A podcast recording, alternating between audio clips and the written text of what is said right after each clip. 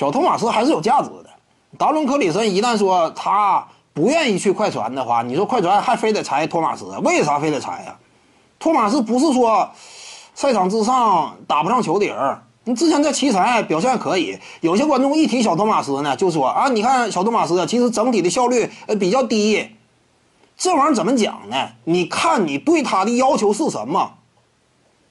这样说，快船留着小托马斯对他要求是什么？也就投个三分球。除此之外呢，掌控一下某一阶段的球权，梳理一下球队进攻，要求不一样。说什么小托马斯效率低呀？看你用他用哪点。传控的话，小托马斯他的能力绝对够。季后赛人家也见过大场面，不至于说一到季后赛就麻爪，对不对？有些缺乏季后赛经验的球队呀，呃，球员呢，到了季后赛就不好用了。小托马斯不至于。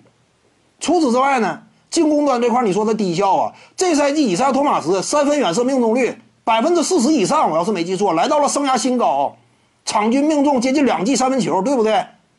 你用他三分球这点的话，可以呀，这效率哪儿低呀？你说综合效率低呀？他在快船队内职责没有那么重。你得看你用他什么，你不能说单纯的讲他低效啊，就应该裁掉啊，太浪费了，你不感觉吗？光引进一个莫里斯的话，快船队说实话呀，没有那么吓人。一旦说能够把以赛亚·托马斯利用好的话，让他在这支防守型强队当中啊，扬长避短，那这快船才是真正可怕的。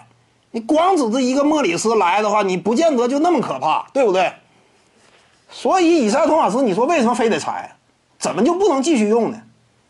而且，这样说，快船队愿意继续用以赛亚·托马斯的话，这对于以赛亚·托马斯个人来讲，怎么说呢？拼搏已久，为了最后的希望啊，抓住一线生机，这回可算是迎来自己的机会了，对不对？